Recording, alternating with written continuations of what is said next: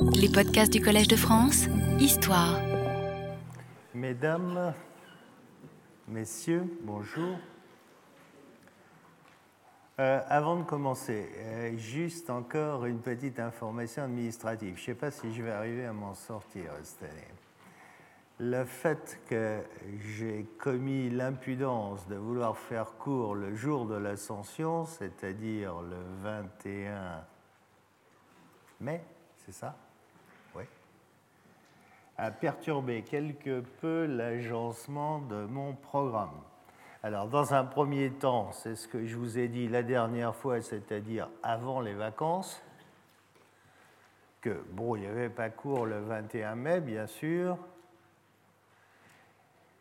et donc, euh, on a pris 7 mai, 14 mai, et on a fait sauter le 21 mai. Sauf que j'ai changé simplement les dates, mais les intervenants extérieurs, eux, j'ai changé les dates aussi en oubliant de les prévenir.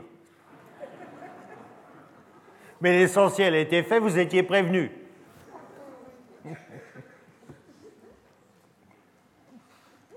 Donc j'ai essayé de faire preuve exceptionnellement d'une très grande diplomatie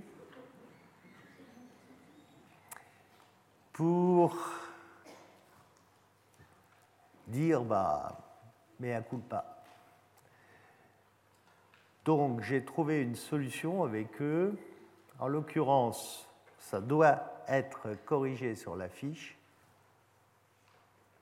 Le 7 mai, c'est-à-dire la prochaine fois. Le séminaire sera assuré autour de la thématique du paléo-ADN. C'est bien ce que vous avez vu, non? Non. Non.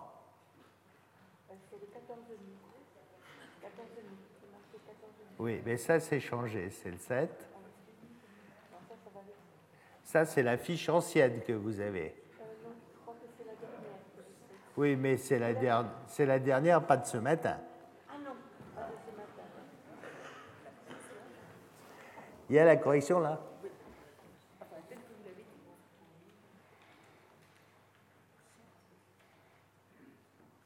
Alors, le 7 mai et le 14 mai, il faut intervertir les séminaires. Le 7 mai, ce sera le séminaire sur le paléo-ADN. Et le 14 mai, ce sera le séminaire de mon collègue et ami Juan Luis Arzuaga, pionnier, cannibale et chaman des sites de la Sierra de Atapuerca, en Espagne. Excusez-moi, hein, mais l'intendance, bah, c'est pas mon truc, quoi. Hein, va pas bien. Hein. Pendant que j'y suis, aujourd'hui, par contre, c'est maintenu. Nous aurons tout à l'heure le plaisir d'accueillir mon collègue, le professeur Eudald Carbonel, qui est professeur à l'Université de Tarragone en Espagne, qui est co-directeur du programme de la Sierra de Atapuerca et qui, pour le moment, est le père scientifique du plus vieil Européen connu. Donc vous voyez, on a beaucoup de chance, il a accepté de venir nous parler de cela ici. Bon, vous n'avez pas de questions particulières, c'est clair pour tout le monde, sauf pour moi, mais l'essentiel c'est que ça soit clair pour vous. Alors, hier soir, j'ai vérifié tard. Il semblait que c'était bien corrigé. Madame, je vous rends votre feuille. Merci. Bien, euh, dans ce que nous avons fait jusqu'à maintenant, on est parti des homos les plus anciens, on a discuté sur l'existence d'une ou deux espèces, Homo ergaster, globalement Homo ergaster, en Afrique, Homo erectus en Asie. On a vu que c'était peut-être pas si évident que cela et que de toute manière, il y avait au moins les deux points de vue parmi les spécialistes. Les uns considérant un ergaster ancien en Afrique et un erectus en Asie, les autres appelant le tout erectus. Euh, on était rendu dans le temps, on va petit à petit remonter dans le temps, et la dernière fois, on était rendu avec les hommes de Manisie, c'est-à-dire aux alentours de 1 million et 800 000 ans. On va, si vous voulez bien, regarder ce qui se passe à la fois en Afrique et à la fois en Eurasie dans la période de temps qui est comprise globalement entre 1 million moins 1 million et demi d'années et 800 000 ans, quelque chose comme ça. Vous allez voir qu'au fur et à mesure que l'on remonte dans le temps, séparer les restes fossiles connus ne devient pas, ne devient pas plus évident c'est souvent encore plus problématique.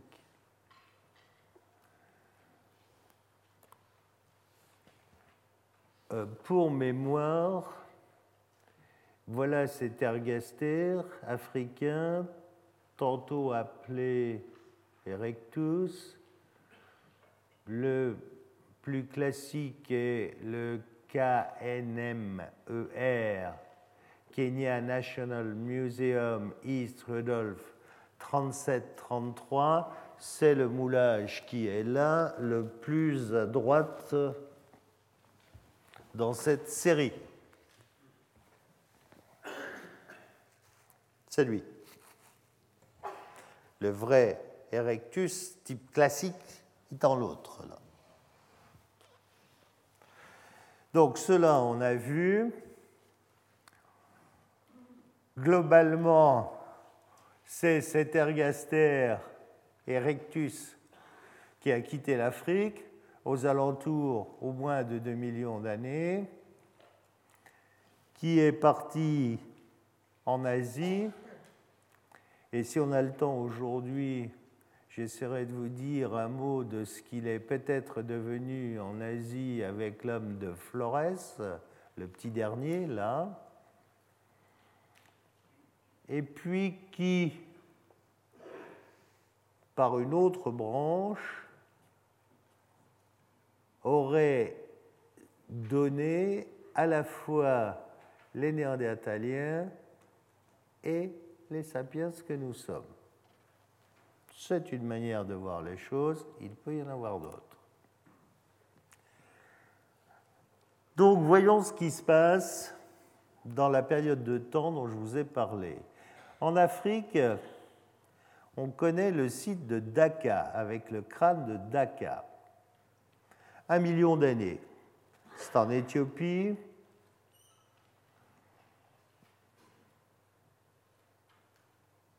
Voyez où ça se situe.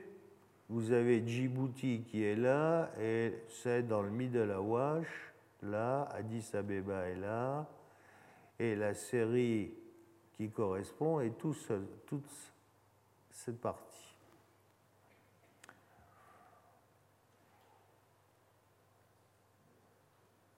Un million d'années, il est forcément important de savoir à quel type d'hominidés on a affaire en Afrique à ce moment-là.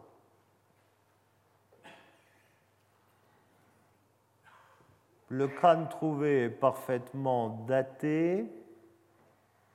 Il a été mis au jour par une équipe euh, éthiopienne américaine.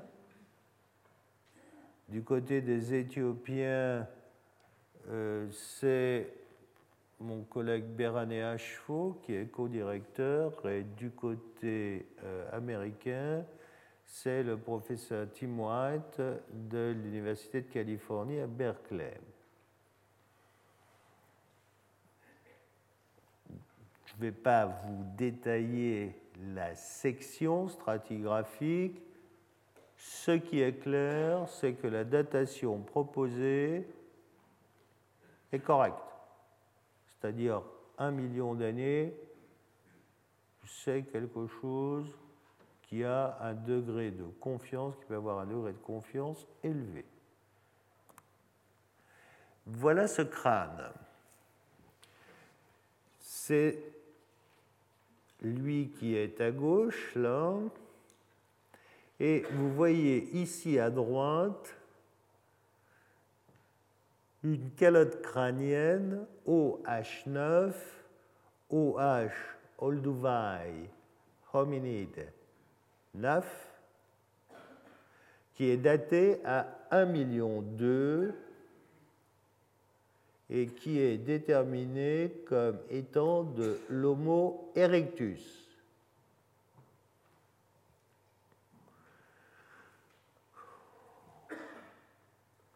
Regardez le crâne de Daka, il manque la face.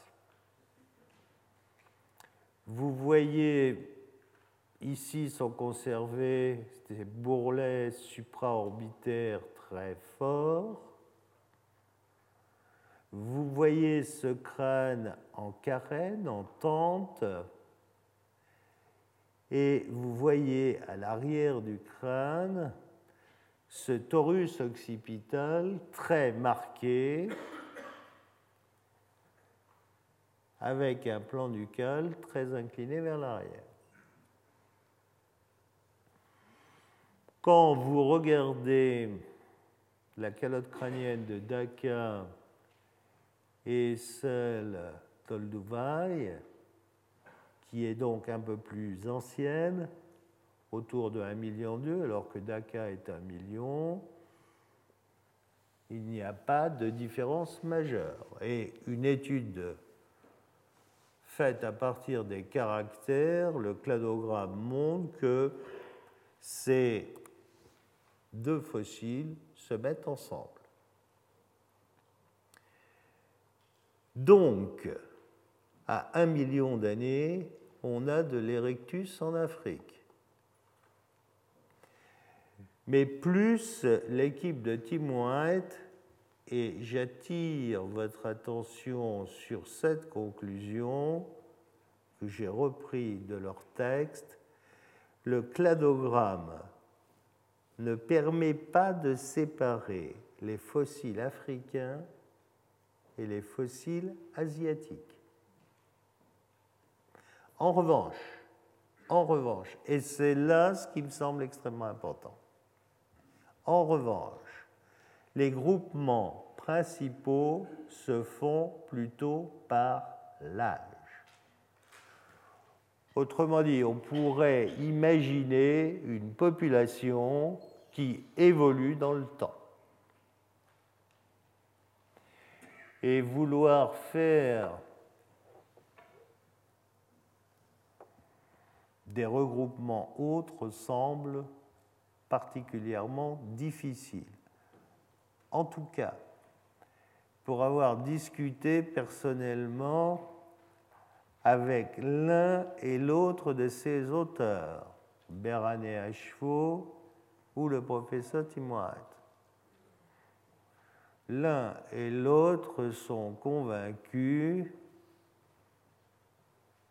que tous ces homos africains anciens sont des erectus et qu'il n'y a pas à proprement parler de caractères qui permettent de les distinguer. Donc vous voyez que les discussions restent vraiment très ouvertes. Quoi qu'il en soit, si on garde Ergaster comme le plus ancien, un 8, un 5, eh bien, à un million d'années, on a en Afrique des représentants du genre Homo qui ne sont pas distinguables des erectus classiques. Alors en Asie, ces erectus, ils ont été d'abord décrits en Asie, on en a parlé, sans les erectus de Java. Vous retrouvez là, sur ces dessins, euh, vous avez là les dessins de Weidenreich. Ce sont les dessins des spécimens, vous savez, qui ont été perdus, fouillés durant les années 30, avant la Seconde Guerre mondiale, qui ont été envoyés par bateau et qui sont jamais arrivés à destination et qui ont été définitivement perdus. On dispose donc que des reconstructions qui ont été faites par Weidenreich. Vous retrouvez là les traits classiques des erectus, bourrelet supraorbitaire très fort, mâchoire robuste, crâne peu haut, torus occipital très fort, toit crânien en tente, vous avez là tous les caractères classiques des erectus.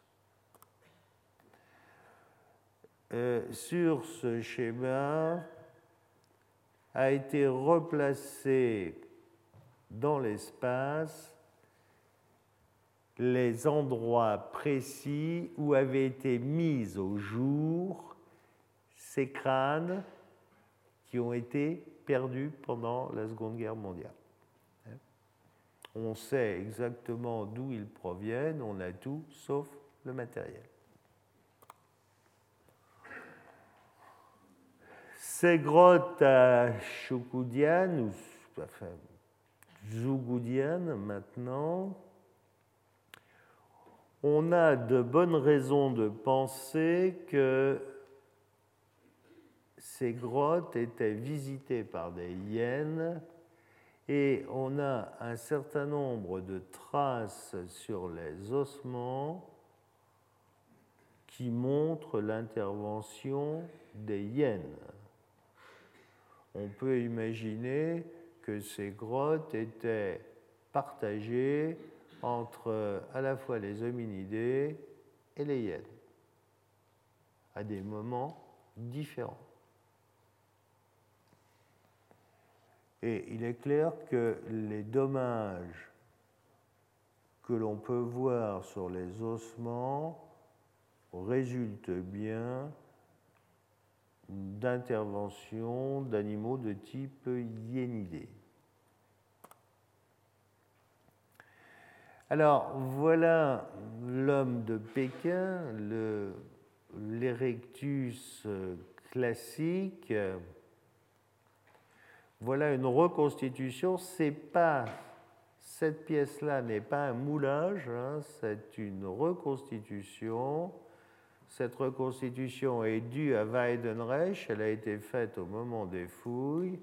Et voilà quelque chose, une autre reconstitution qui a été faite plus récemment et qui est due à Jan Tattersall. Jan Tattersall est le directeur du département de paléontologie humaine de l'American Museum of Natural History de New York. Sur les dessins en dessous, vous retrouvez ce qu'on a déjà vu précédemment, c'est-à-dire ce crâne en tente avec une carène sagittale, ce bourrelet susorbitaire très fort, une mâchoire relativement robuste, une absence complète de menton. Il n'y a pas de menton. Avoir un menton, c'est un caractère moderne, hein, d'homme moderne. Et enfin, un torus occipital très marqué, très fort. Vous voyez mieux là les différences entre un homme actuel à gauche voyez, avec un crâne relativement haut, alors que chez les Erectus, ce crâne il est bas, avec une face prognate chez les Erectus, beaucoup plus orthognate chez les humains, avec un menton bien marqué ici, pas de menton là, au contraire, une symphyse fuyante vers l'arrière, pas de chignon, pas de torus occipital là, un torus occipital bien marqué chez les Erectus, vous voyez que les différences entre un homme moderne et un Erectus sont très marquées.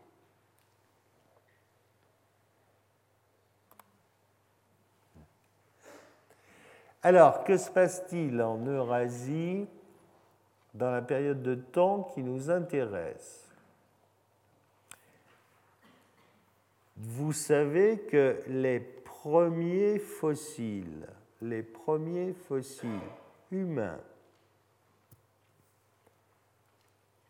qui ont été décrits ont été décrits en Europe. Ne sont pas les premiers trouvés. Hein. Les premiers trouvés on les a trouvés, on les a remis dans, des tiroirs sans dire que c'était des fossiles. Ces premiers fossiles ont été décrits en 1866. Ce sont ceux qui viennent du ravin de Néander en Allemagne. 1856, puisqu'on est dans le bicentenaire Darwin, c'est trois ans avant la publication de l'origine des espèces, 1859.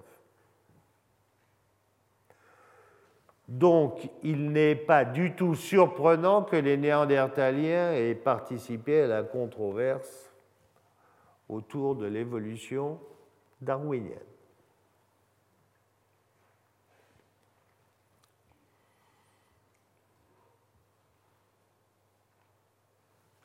Ces néandertaliens de Néander sont des formes récentes. On est à moins de 100 000 ans.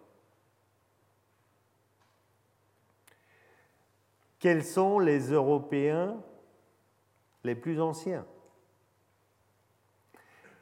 Alors, des auteurs pensent qu'en Europe, on a des sites très anciens. Vous avez lu sûrement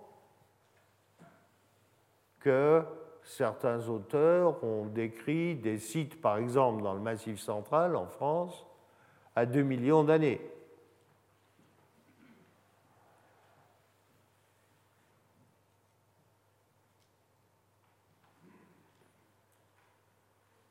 Ce sont des choses qui scientifiquement ne résistent pas à une analyse critique. D'autres auteurs ont pensé que ces sites les plus anciens étaient en Espagne méridionale. En Espagne méridionale, je pense par exemple au site d'Orsay, pas Orsay, le Orsay que vous connaissez, Orsay O-R-C-E, qui aurait été daté à un million et demi d'années, euh, en réalité, ça ne résiste pas non plus à une analyse scientifique sérieuse. À l'heure actuelle, au jour d'aujourd'hui, les plus anciens sites décrits en Europe sont en Espagne. Et nous aurons donc tout à l'heure, pendant le séminaire, notre collègue Carbonel qui viendra vous en parler. Ces plus anciens sites sont situés dans la partie septentrionale de l'Espagne, près de Burgos, dans la Sierra de Atapuerca. À l'heure actuelle, dans la Sierra de Atapuerca, vous avez des hominidés qui sont connus pour les plus récents aux alentours de 300 à 500 000 ans, pour les plus anciens, et ce sont notamment de ces plus anciens que Eudald Carbonel va venir nous parler, au-delà de 1 million, peut-être 1 million 2.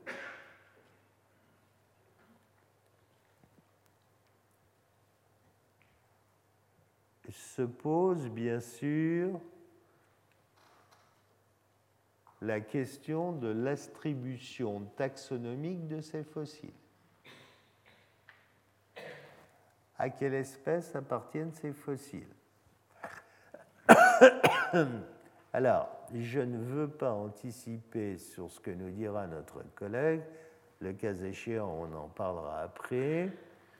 Ce que je peux vous dire, parce que ça c'est dans la littérature, c'est que pour les fossiles les plus anciens, c'est-à-dire ceux qui sont au moins compris entre moins 800 000 ans et un million d'années ou plus,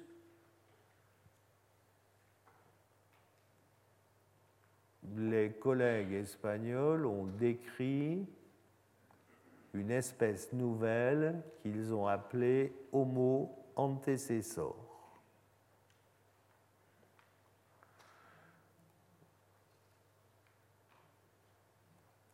On est très loin du consensus. Mais ça, c'est habituel, ce n'est pas une surprise. Quoi qu'il en soit, on est au plus vieux à un million d'années. Or, souvenez-vous, quand même, les premiers représentants du genre Homo sont arrivés il y a deux millions d'années. C'est-à-dire qu'on est un million d'années plus tard. Et donc, qu'il y a dû y avoir dans ce peuplement de l'Europe des problèmes climatiques qui ont joué et qui ont joué de manière assez drastique sont bien sûr les glaciations qui ont fait qu'à certains moments il y avait des voies possibles, à d'autres ce n'était pas possible. En dehors des sites espagnols, qui sont les plus beaux, il y a plus de fossiles dans la Sierra, de fossiles humains, dans la Sierra de Atapuerca qu'il n'y en a dans tout le reste. Donc vous imaginez. On connaît d'autres sites en Allemagne, en France, mais les sites français sont beaucoup plus récent. Vous savez, connaissez Totavel, mais Totavel, c'est 300 000 ans, euh, donc c'est beaucoup plus récent. En Italie, en Italie, on va en parler, c'est le crâne de Ceprano. Et en Grèce, c'est le crâne de Petralona. Mais là encore, dans tout cet ensemble, on est au mieux, au plus vieux, à 500 000 ans.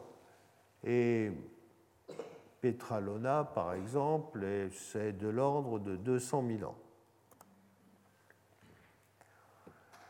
Bon, je ne veux pas euh, anticiper sur ce que va dire mon collègue sur Atapuerca.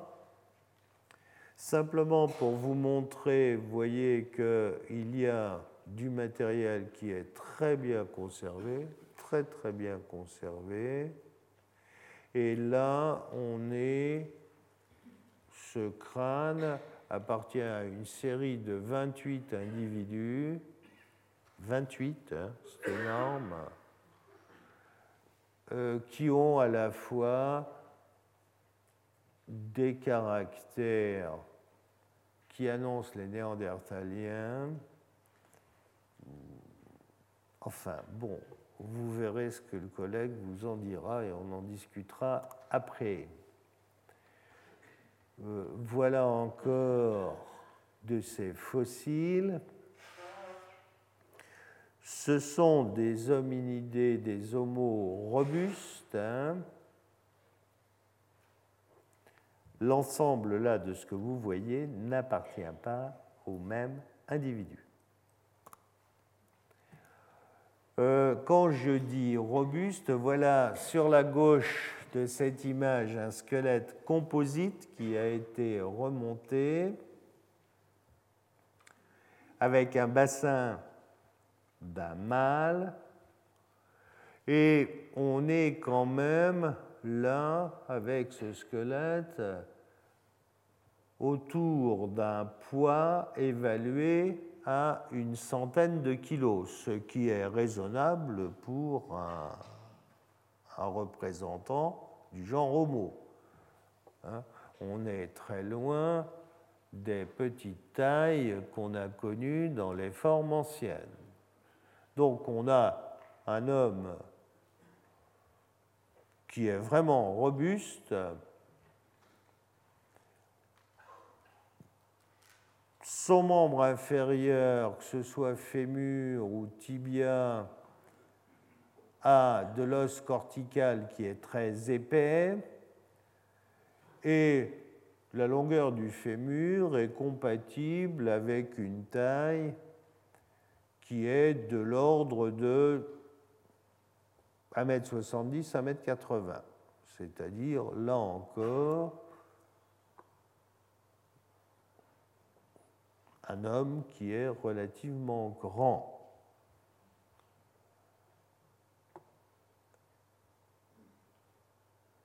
Il est clair que cet ensemble se distingue nettement des Homo ergaster erectus d'un côté et des Homo plus récents de l'autre. Donc, dans cet ensemble de Atapuerca, on a ces individus de grande taille et robustes. Notre collègue Carbonel nous dira ce qu'il faut en penser. Voilà l'homo antécessor dont je vous parlais, daté autour de 800 000 ans.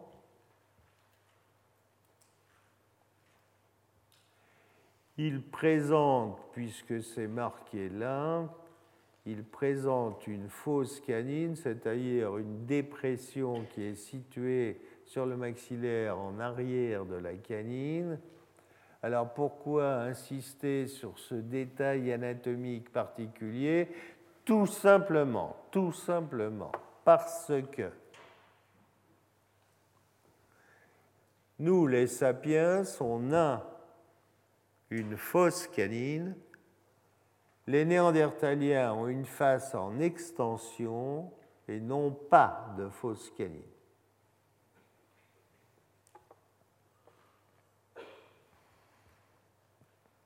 C'est donc là un caractère qui le distingue des Néandertaliens. C'est ce qui a conduit d'ailleurs nos collègues espagnols à imaginer que cet homme appelé antécessor, pourrait être à leurs yeux l'ancêtre à la fois des Néandertaliens d'un côté et des sapiens de l'autre. Vous voyez, c'est ce qui est marqué et indiqué sur la petite phylogénie qui est là en dessous. Vous avez Homo antecessor qui est l'ancêtre commun des Néandertaliens et des Sapiens.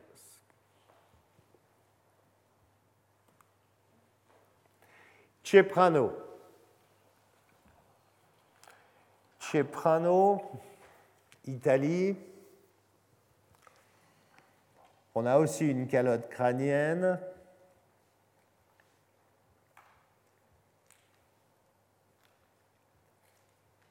située dans un contexte stratigraphique qui peut être daté entre 600 et 800 000 ans.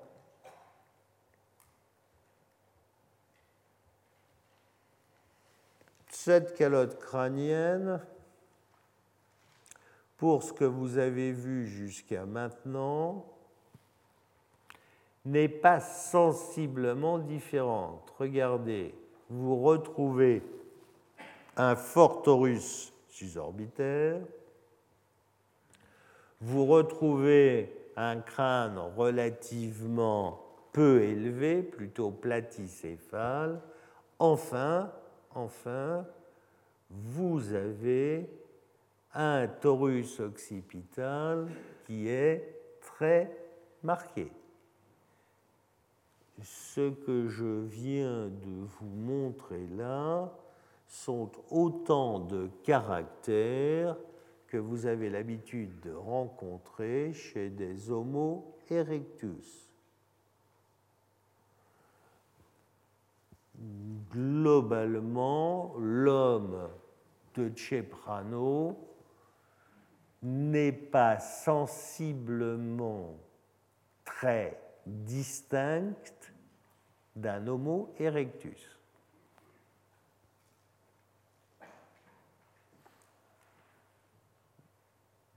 Alors, il est clair que si mon collègue Giorgio Manzi était là, il ne serait pas d'accord avec moi, puisque cette calotte crânienne a été attribuée elle aussi à une nouvelle espèce, Homo chepranensis. Bon, bon. Je pense, vous savez, on en a parlé, c'est le problème de ce que l'on appelle les deux groupes de paléoanthropologues, les rassembleurs, les diviseurs. Les diviseurs ont une certaine propension à donner un nom à chaque pièce, les rassembleurs ont au contraire l'habitude de vouloir regrouper entre eux un certain nombre de matériels. Où est la réalité biologique Sûrement quelque part entre les deux. On peut imaginer que ni les uns ni les autres n'ont raison à 100%. Euh, je crois toujours pour ma part que, à l'heure actuelle, compte tenu de la variabilité que l'on peut observer quand on a un peu de matériel, il faut être extrêmement prudent quand on n'a qu'une seule pièce. À Ceprano, c'est le cas, il y a une seule pièce. Quoi qu'il en soit, avoir en Italie une calotte crânienne à 800 000 ans, c'est quelque chose d'intéressant. Mais regardez, tout à l'heure, on avait la calotte crânienne de Dhaka en Afrique, on était à un million d'années.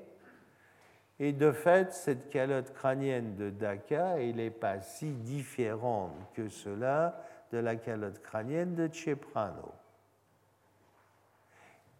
Et je vous rappelle à nouveau, parce que ça me semblait être quelque chose d'important, on va y revenir. Le cladogramme ne sépare pas les fossiles africains et asiatiques. En revanche, les groupements principaux se font plutôt par l'âge. Hein? Paraît extrêmement important, ça. Et là, c'est de fait ce que l'on constate.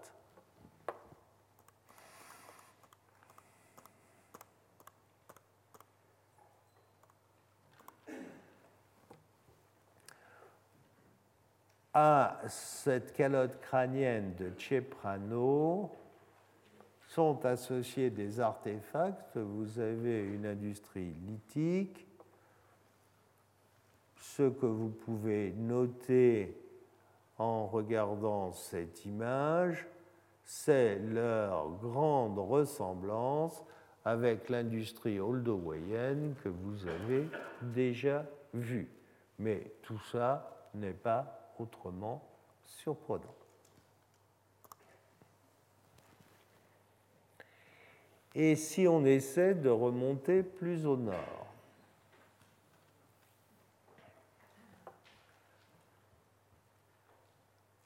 Et si l'on essaie de voir ce qui se passe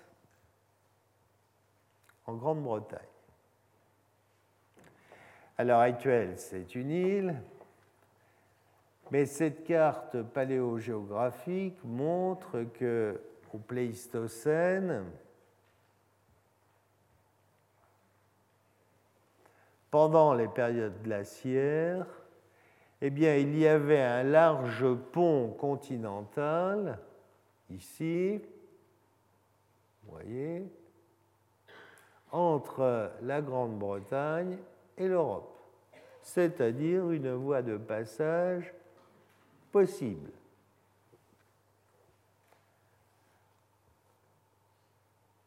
Et cette voie de passage, elle a été empruntée forcément par les humains.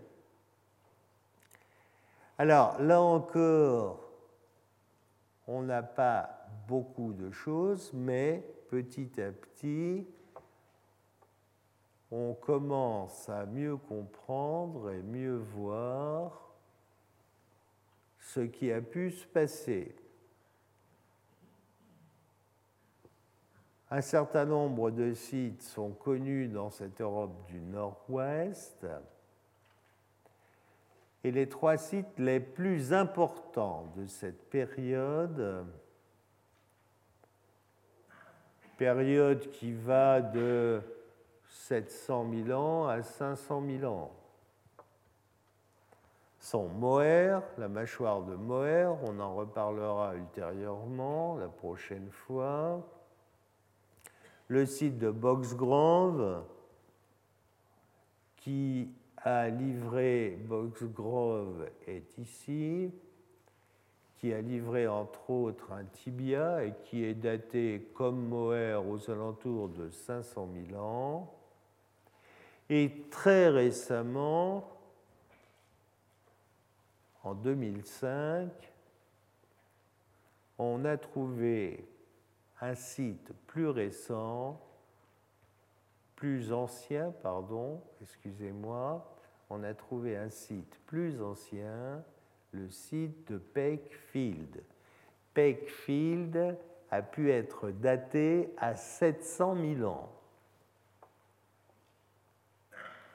700 000 ans, c'est-à-dire qu'on arrive à des dates qui sont comparables à celles qu'on avait en Espagne, comparables à celles qu'on avait en Italie, et on a la même chose en Europe du Nord. Alors, Peckfield, 700 000 ans, la datation semble robuste. Pour le moment, à Peckfield, il n'y a pas, il n'y a pas de reste osseux. Pour le moment, simplement des artefacts ont été mis au jour. Éclat ou biface. Mais sûrement, qu'on peut imaginer qu'à un moment ou à un autre, on trouvera des ossements. Quoi qu'il en soit, on a assez d'artefacts qui prouvent la présence humaine à cette latitude et à cette époque.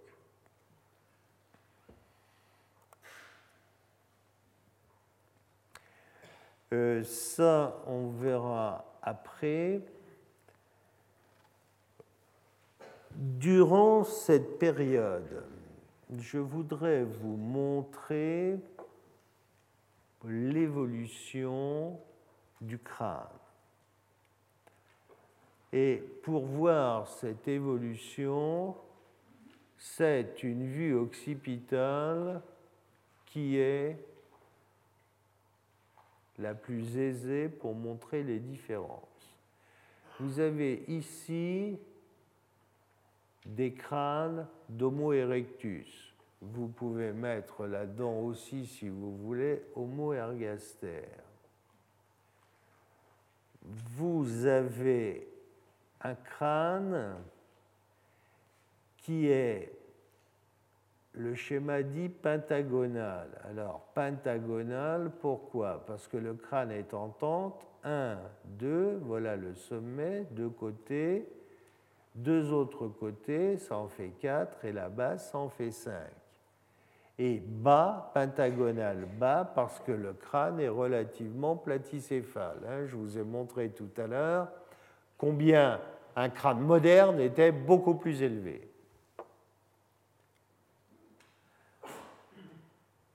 Ensuite, si vous passez à un sapiens, eh bien, regardez, vous avez toujours un crâne pentagonal, vous retrouvez les cinq côtés, mais cette fois, le crâne est beaucoup plus élevé. Naturellement, vous avez des intermédiaires entre les deux. Naturellement.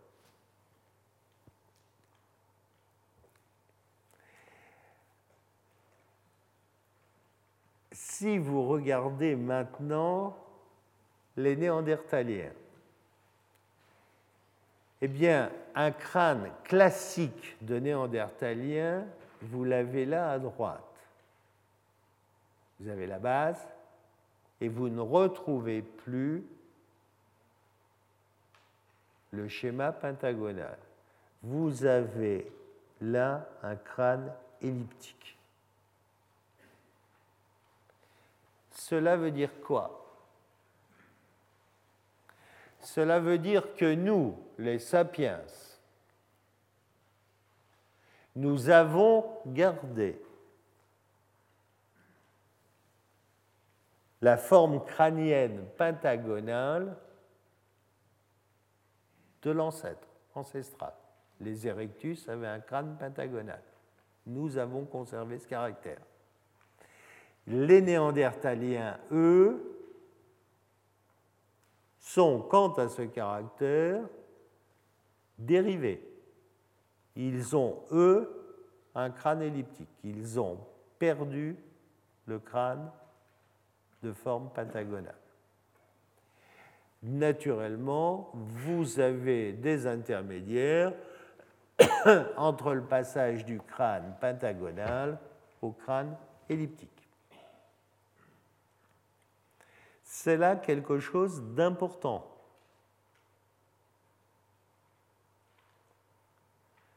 Ce crâne elliptique, c'est typique des Néandertaliens. Ce crâne pentagonal haut, c'est typique des sapiens. Vous ne pouvez pas, vous ne pouvez pas confondre les deux. Au départ, les ancêtres étaient pentagonaux, crâne pentagonaux, mais bas, platicéphale. Un autre caractère, c'est la plus grande largeur du crâne.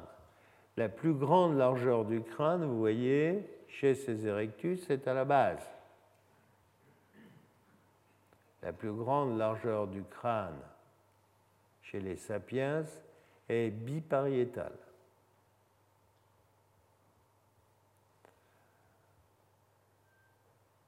Il est donc clair que la forme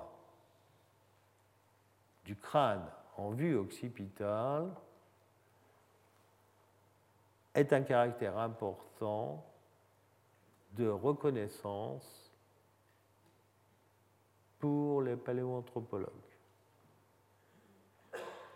Et il est important de noter que quant à ce caractère, eh bien, les Néandertaliens sont plus dérivés que nous. Nous, on a gardé le caractère ancestral.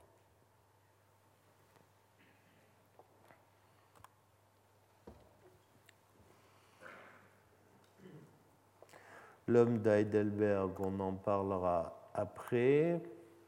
Et on va terminer par l'homme de Flores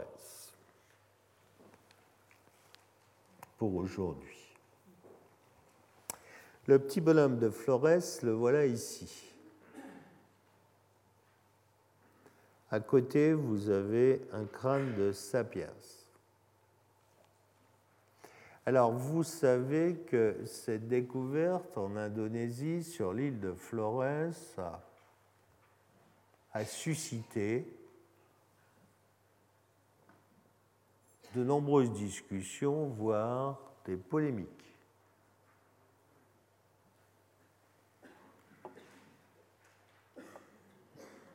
Pourquoi? Parce que, un, on ne s'attendait pas du tout à trouver un petit tomo d'un mètre de haut, avec une capacité cérébrale qui est comparable à celle de Toumaï. Sauf que l'homme de Flores a 18 000 ans et Toumaï en a 7 millions. C'est-à-dire qu'il y a quand même un écart important. Et cette capacité cérébrale a apparemment beaucoup gêné certains collègues. Donc, très rapidement, très rapidement, vous avez pu lire ça. On a dit oui, mais l'homme de Flores, c'est pathologique. ce n'est pas un individu normal, c'est un individu pathologique. Alors, que faut-il penser de cela? Je vais vous en dire un mot. Voilà euh, le Flores, c'est donc cette île-là, vous voyez, qui est au bout de Java, après Bali. Bali, Java, ça vous dit quelque chose, Bali aussi. Voilà Flores, voilà euh, le site de, de Flores, et voilà à la fois les fossiles, crânes, vous voyez que c'est tout petit, hein, et puis les artefacts qui sont associés. Alors, si on regarde cette tête osseuse, elle ressemble assez à Homo erectus. Alors, je ne vous dirai pas les noms parce qu'il n'y a pas prescription, mais quand Flores a été publié, il a été publié à Nature, et la communauté des anthropologues est une communauté relativement petite, et un des reviewers m'a parlé de ces fossiles et au départ, les découvreurs des fossiles pensaient qu'ils avaient trouvé de l'Australopithèque. Alors vous imaginez, hein, de l'Australopithèque euh, trouvé en Indonésie. Hein, euh, c'était un scoop. Hein.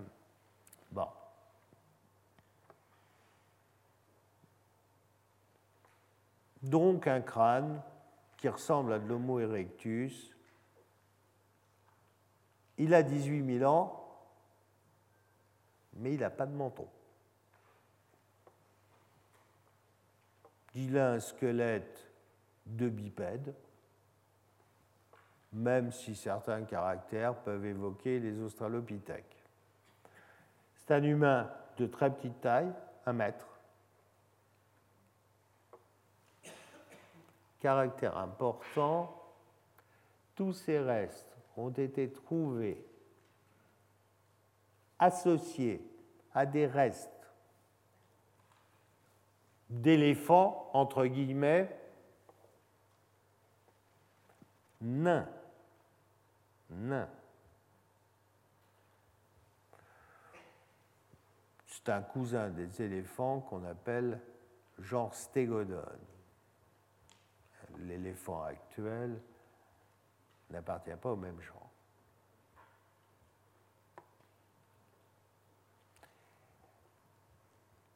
Et c'est là qu'est le caractère important. L'isolement insulaire, ça se passe comment? Vous avez une île, à un moment vous avez une population qui arrive sur une île. Où cette population a assez de patrimoine génétique, c'est-à-dire est assez nombreuse, pour pouvoir survivre et s'adapter sur l'île. Très rapidement, elle va aller à la spéciation. Ça va être une nouvelle espèce. Dans beaucoup de cas, dans beaucoup de cas, la diversité génétique emportée va être trop faible et la population va disparaître. Si cette population se maintient dans ce nouveau domaine, dans cette nouvelle niche écologique insulaire, on constate quoi? Eh bien, généralement, on constate que la population en question devient naine, la taille se réduit. Et on connaît depuis des lustres, dans les îles de la Méditerranée, n'allons pas si loin, des éléphants ou des hippopotames nains. On connaît des éléphants euh, qui font 50 cm au garrot. Ça s'appelle le nanisme insulaire. C'est un phénomène évolutif parfaitement décrit, parfaitement connu et admis par tout le monde. La grande nouveauté de Flores, c'est pas d'avoir découvert le nanisme insulaire, c'est d'avoir découvert un représentant du genre Homo qui avait subi le nanisme insulaire. Mais peut-on imaginer, en tant que naturaliste évolutionniste, une évolution particulière pour ce qui serait hominidé une évolution particulière pour ce qui serait autres, éléphants, carnivores, etc. Non. Simplement, on est là en présence, en présence d'un cas de nanisme insulaire appliqué à l'homme. Alors, je vais même aller plus loin. Là, on vient de le trouver à Flores. Je disais il n'y a pas très longtemps à mon équipe que quand je vais avoir du temps de libre, je ne sais pas quand, mais ça va sûrement venir,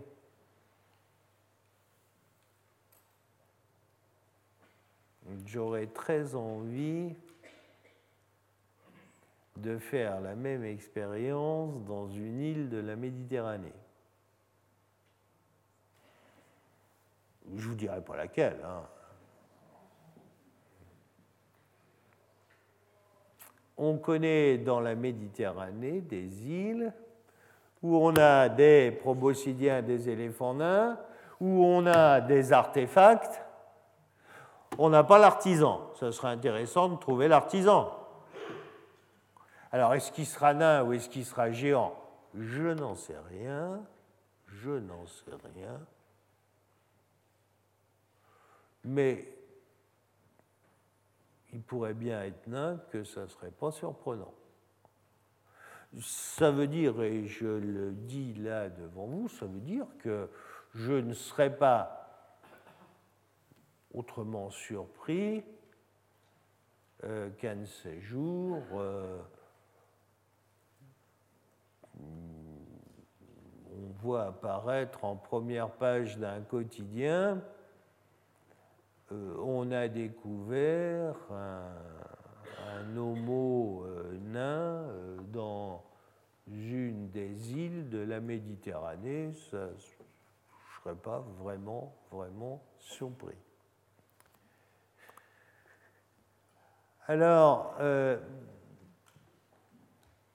forcément, ça pose des questions. 18 000 ans, hein. Il y a là encore beaucoup à apprendre parce que bah, qu'est-ce qui s'est passé? Sûrement que la colonisation de l'île était très ancienne. Cette capacité cérébrale, elle a été euh, hyper étudiée notamment par notre collègue Dean Falk. Bon, ça tourne autour de 380 centicubes. Je vous dis, c'est autour de la capacité de Toumaï. Soyons clairs, ça rentre dans le domaine de la variation des chimpanzés communs. Ben oui.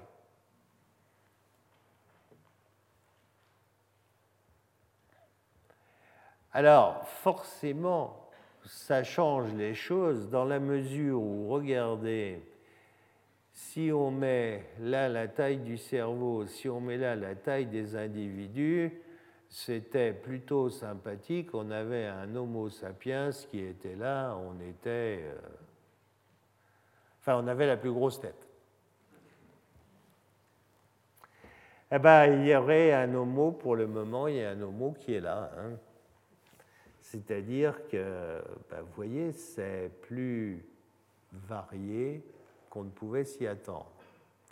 Alors, j'en profite là pour vous dire que de telles surprises, à mon avis, de telles surprises, dans ce que je vous raconte là en ce moment, en 2009, et dans ce qu'on racontera à cette tribune dans la décennie qui vient, il va y en avoir d'autres. Hein. Il va y en avoir d'autres. Des surprises, il y en a d'autres à venir, qui seront au moins aussi grandes que celles de l'homme de Flores. Parce qu'à l'heure actuelle, ce qu'il faut bien voir, c'est qu'on est en train de découvrir un certain nombre de choses, et il reste encore beaucoup, mais vraiment beaucoup, à découvrir. Je vous remercie pour votre attention.